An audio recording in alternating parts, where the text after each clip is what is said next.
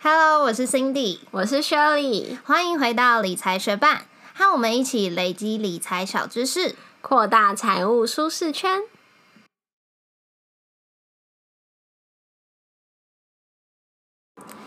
在节目开始之前，我们先来念一则在 Apple Podcast 上面听众给我们的留言。他的名字叫做理财学伴好伴伴。他说每天上班必听 Podcast，很适合重复听。有时候理财观念是需要被重复提醒，才能不断的修正，跟符合当下的理财阶段。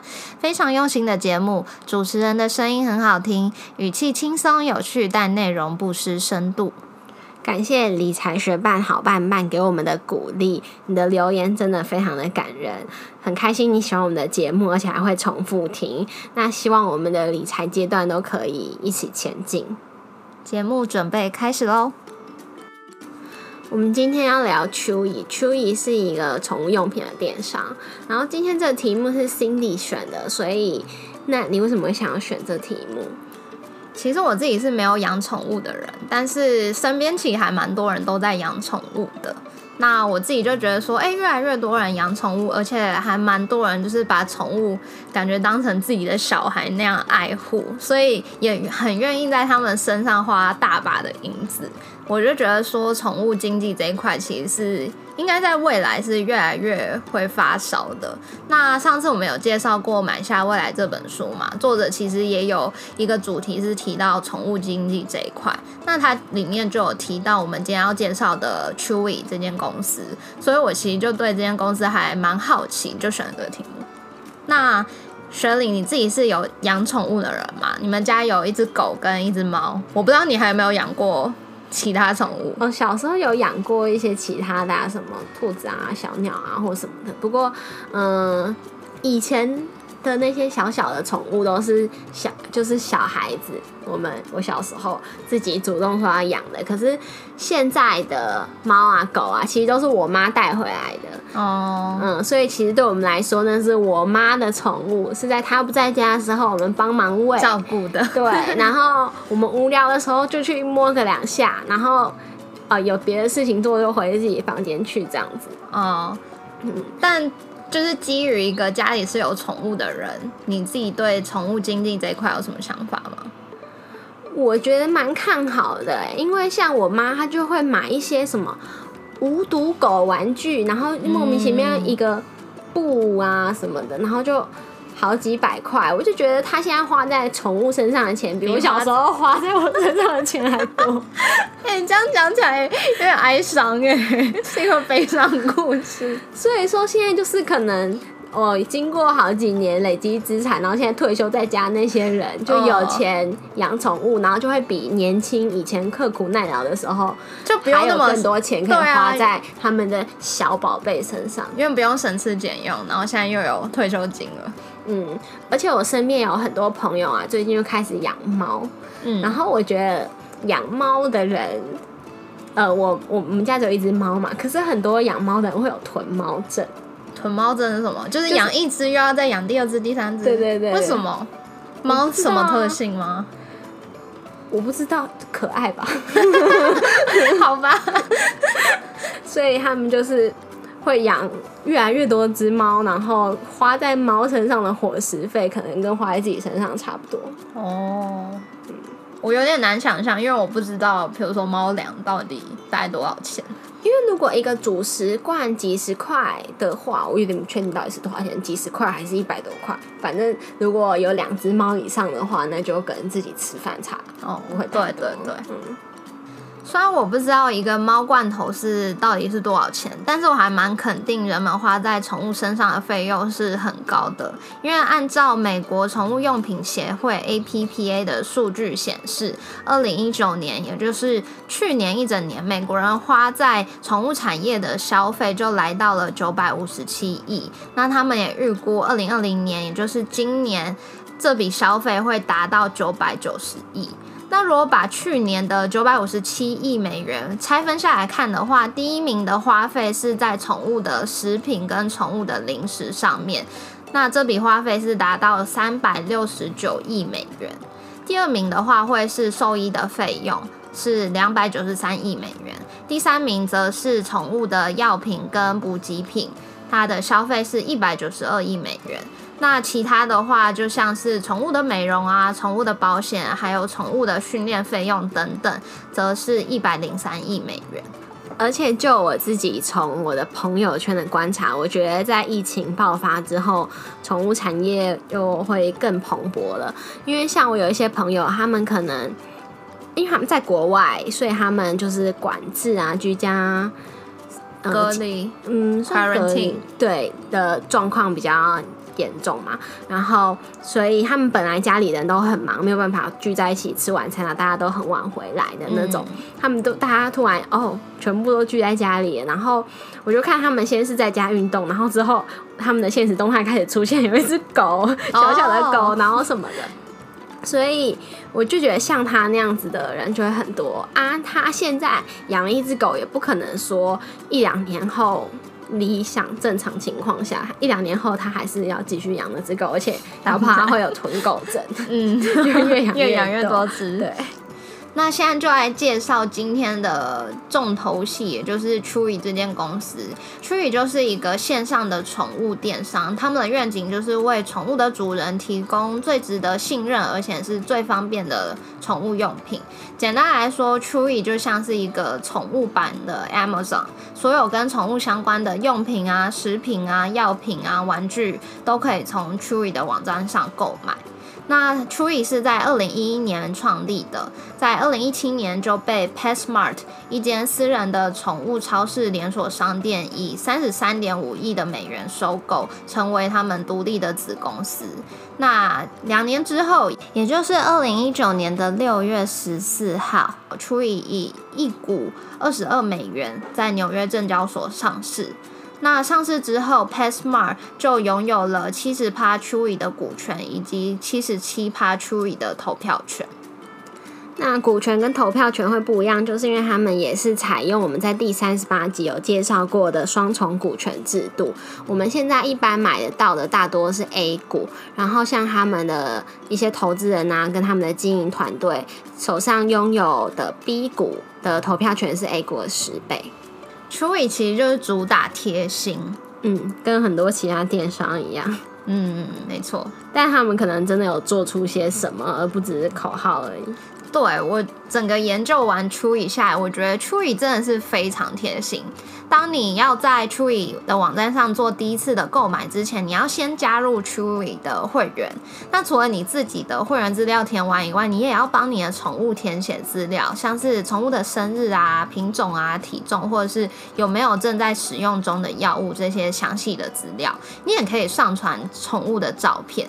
那 Chewy 上面有各种不同种类的宠物类型，除了大宗的猫啊、狗啊之外，也有马、爬虫类、鱼类跟鸟类。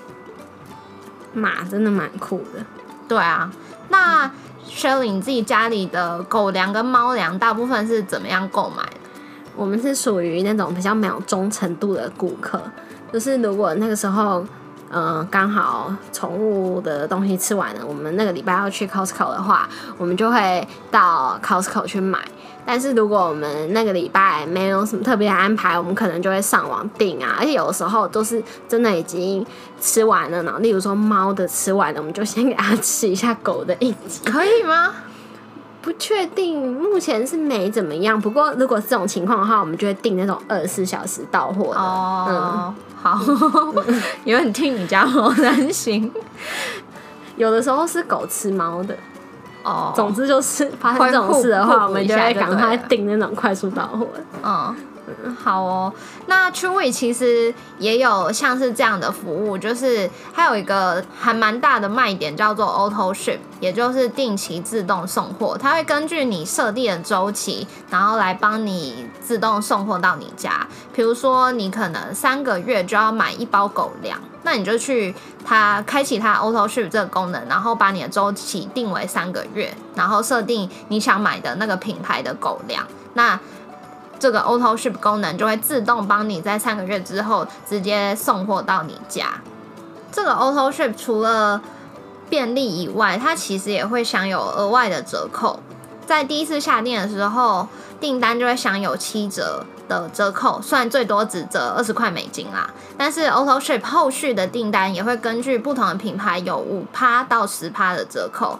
那这个 Auto Ship，嗯，就像是订阅制，可是它不需要订阅的费用，而且它的更改啊或是取消都很弹性，只要你在送货的前二十四个小时去修改或者是取消都 OK。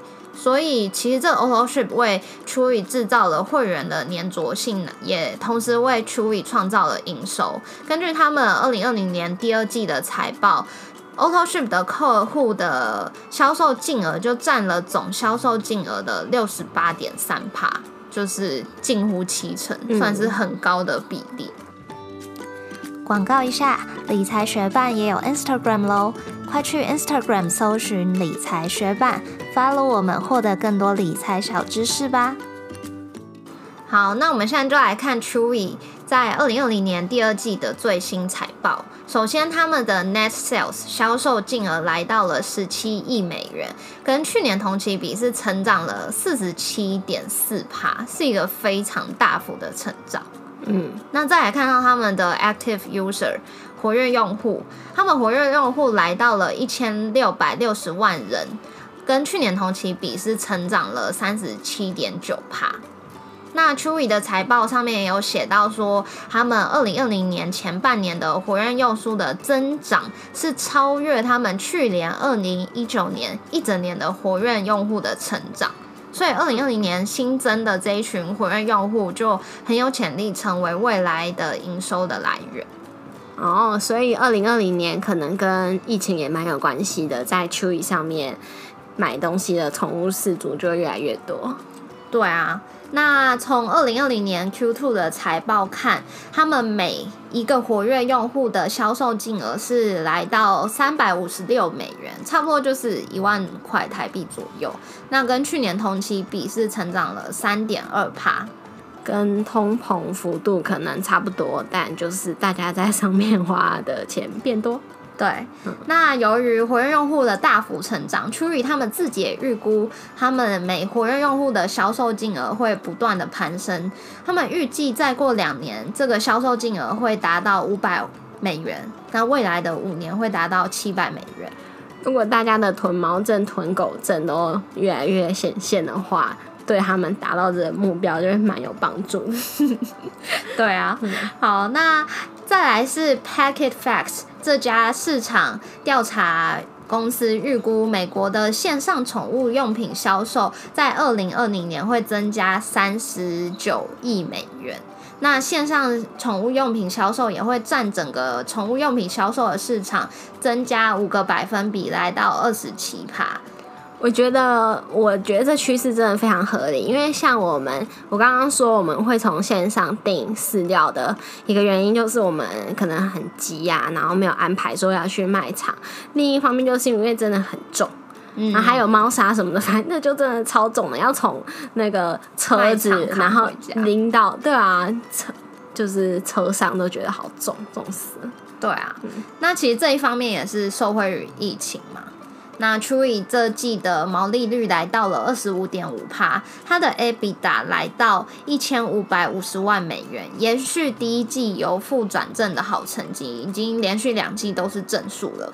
下面是 EBITDA，EBITDA 是一个非常长的中文解释，但我现在要来讲了，它 EBITDA 就是指说税前、息前、折旧前、摊销前的利润。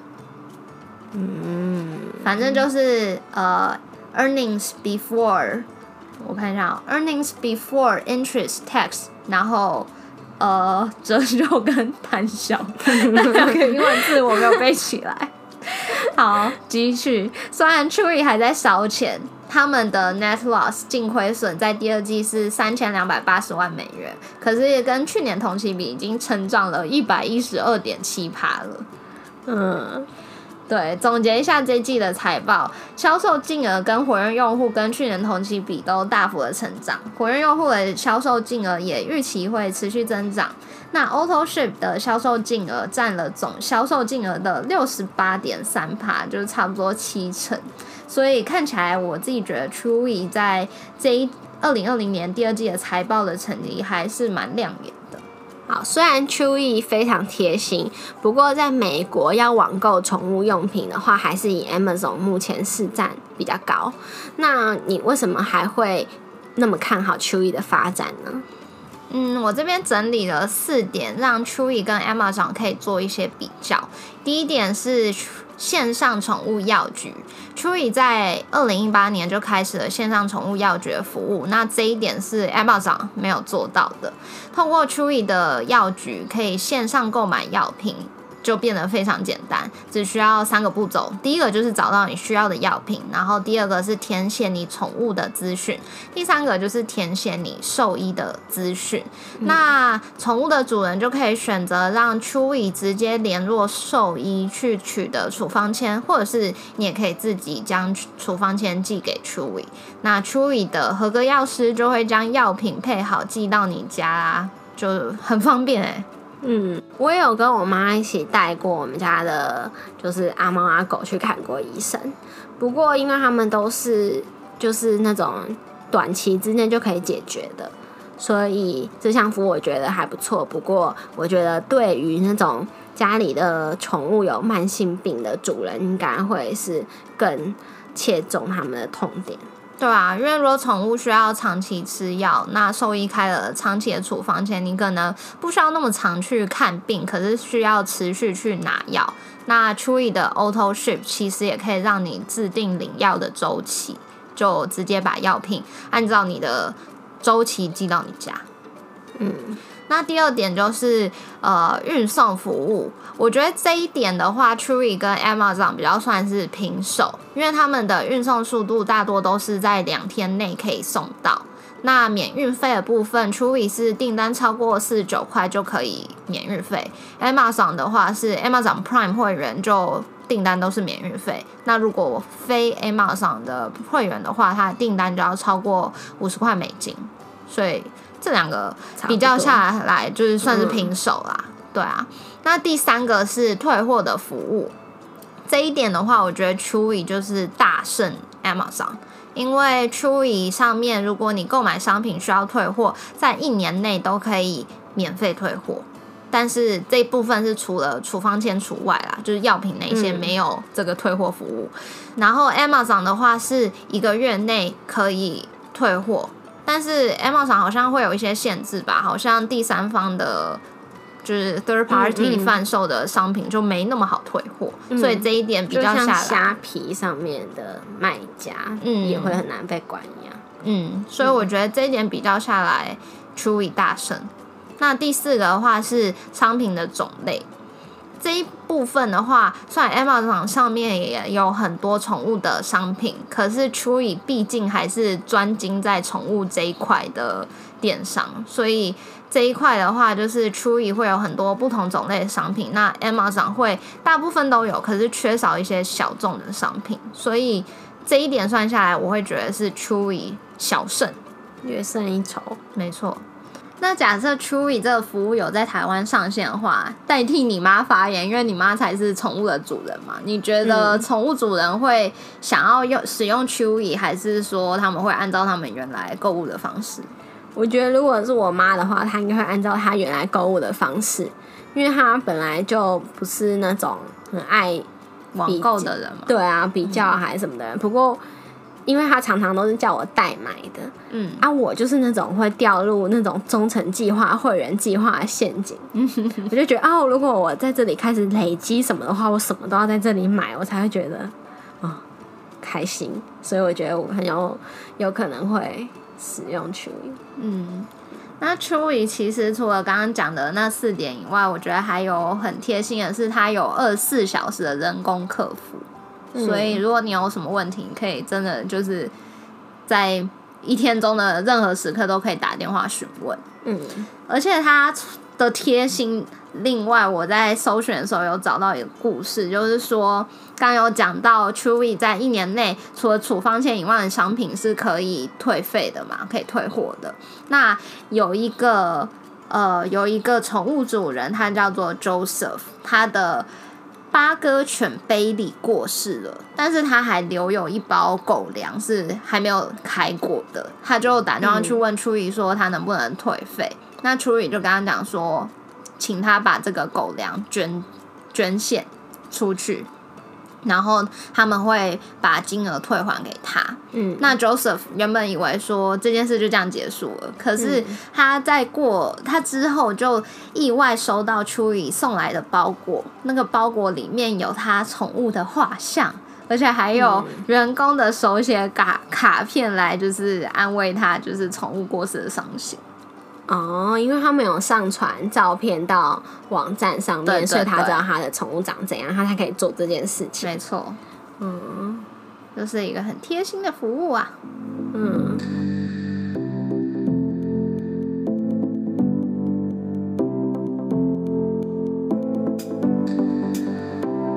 在节目的最后，我想要非常感谢你在忙碌的生活中愿意播出时间来和我们一起学习。如果你愿意支持我们，继续把理财学伴做下去，邀请你在 Apple Podcast 帮我们打星留言，让这个节目被更多人听见。也欢迎你将理财学伴分享给身边想要一起学习投资理财的朋友。我们的网站上会有文字版的整理，想要收藏或是回顾，都欢迎你上去看看。网址是 moneymate 点 space 斜线 chewy，拼法是 m o n e y m a t e 点 s p a c e 斜线 chewy，也可以从节目的简介中找到网址哦。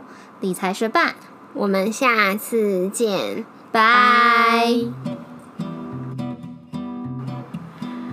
像我们家的狗叫做黑美，嗯然后我都叫她黑妹妹，但是带她去看医生的时候，还是要帮她写那个医药袋。对然后上面医药袋就要写我们的姓啊，像我姓柯，所以就会，哎，不是要写，可是我妈就会在上面写柯黑妹这样子，所以我就很好奇，说那些外国人带他们的宠物去看医生的时候，会不会把他们的姓放在就是宠物的名字后面？我不知道。如果有听众学伴在国外知道答案的话，可以告诉我。对啊，好好还蛮有趣的。